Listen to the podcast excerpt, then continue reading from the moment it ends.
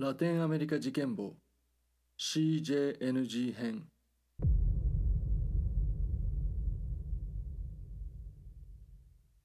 カルテル。1企業の独占形態の一つ。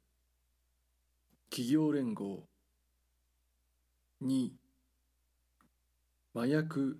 武器の流通と結びついた。非合法組織。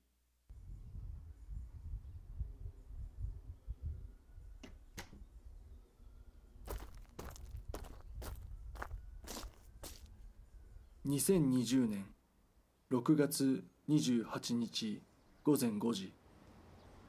ガブリエラ・ゴメスは2人の娘にいつものように別れを告げ夫の運転する車に乗り首都メキシコシティへ向かった。眠い目をこすりながら1時間以上のドライブをして職場へ行く。多くのメキシコ人の日常の風景である。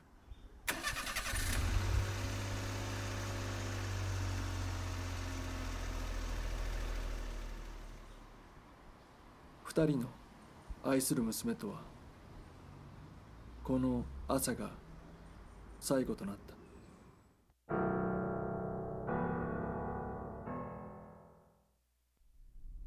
メキシコシティローマでチャプルテペック地区。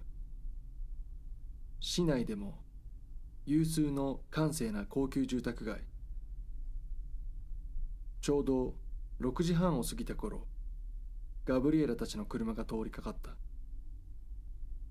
職場まであと少しの場所だった。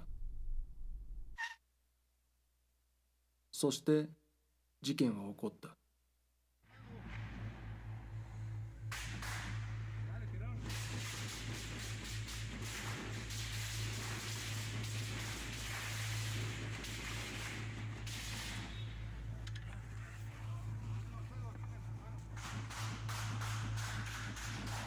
これは実際の音声である。平穏な住宅街に銃弾が撃ち込まれたのは午前6時38分。襲撃されたのはメキシコ治安省長官オマール・ガルシア。そして襲撃者はカルテル・ハリスコ・ネーバ・ヘネラシオの実行部隊。現在メキシコで最も勢いがあり最も残忍なカルテル麻薬組織である。当日は30名もの暗殺者がやってきて長官の自宅付近を車両で封鎖し待機。長官が現れるとこのメキシコシティ有数の高級住宅地はアビ教官の銃撃戦が繰り広げられることとなった。死亡者は長官のボディーガード2名と一般人女性ガブリエラ・ゴメス。流れ弾が頭部に当たり即死だった。長官は3発の銃弾を受け病院へと運ばれた。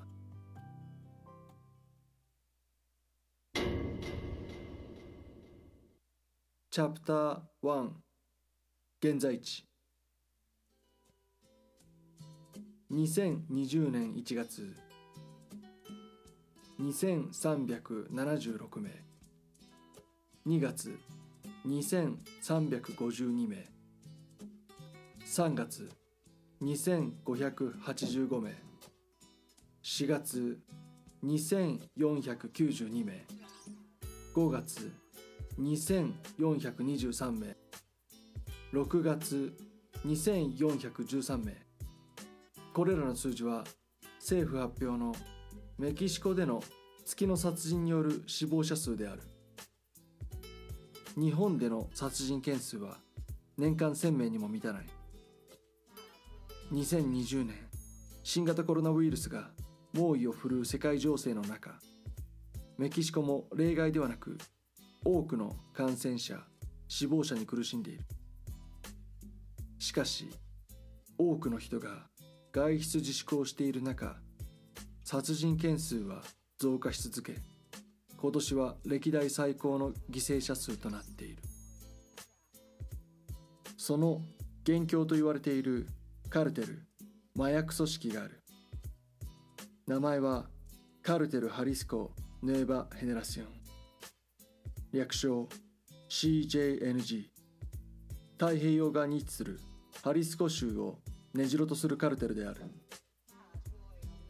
構成員は数千から数万とも言われメキシコ全土北から南まで制圧する勢いである。アメリカカナダはもちろんヨーロッパやアジアオセアニア地域にまで支配力を及ぼしている組織にな。るリーダーはネメシオ・オセゲラ・ラモス通称エル・メンチョ。彼にはアメリカ合衆国麻薬取締局から1000万ドルの懸賞金がかけられている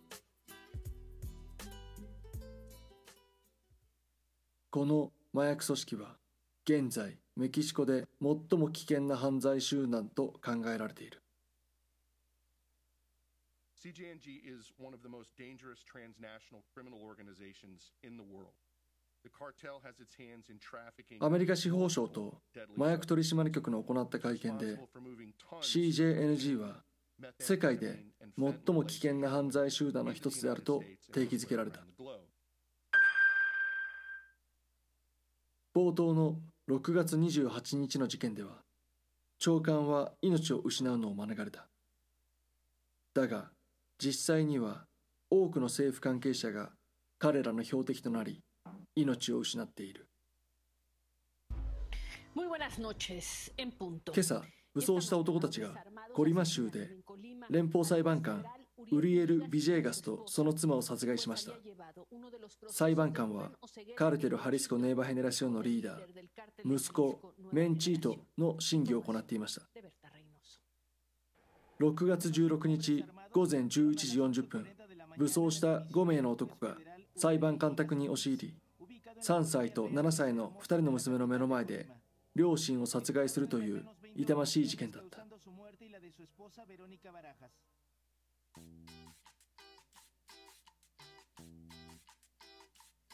7月に入ってからも大量殺人事件は続いている。日系企業が数多く進出するグアナファト州イラプアト市。7月2日午後6時。市内のリハビリ施設で24名もの人たちが殺害された。遺族はその悲しみを口にした。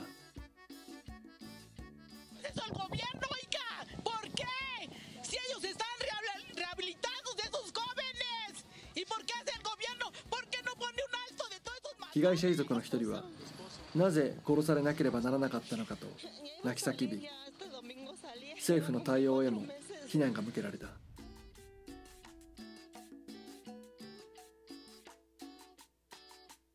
冒頭の6月28日の治安省長官襲撃事件。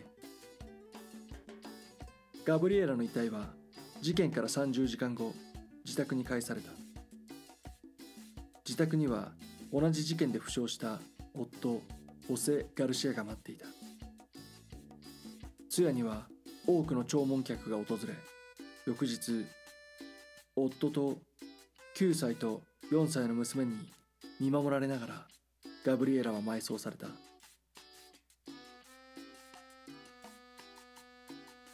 私たちはパンデミアのせいで家にいなければならなくてずっと仕事ができなかったんです。だから少しでも家計の足しにとやっと仕事に戻った矢先にこんなことが起こって。お金もないしどうしていいかもわからない。そして家族を失ってしまいました。姉のローサは泣きながら語った。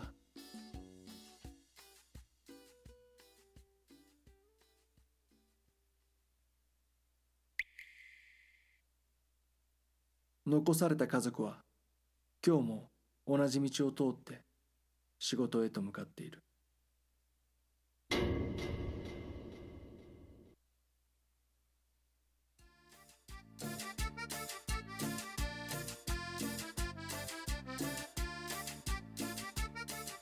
ラテンアメリカ事件簿 CJNG 編チャプター1現在地。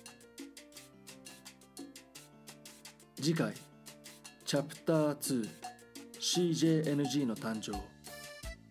CJNG はなぜ生まれたのか。彼らのルーツとは一体。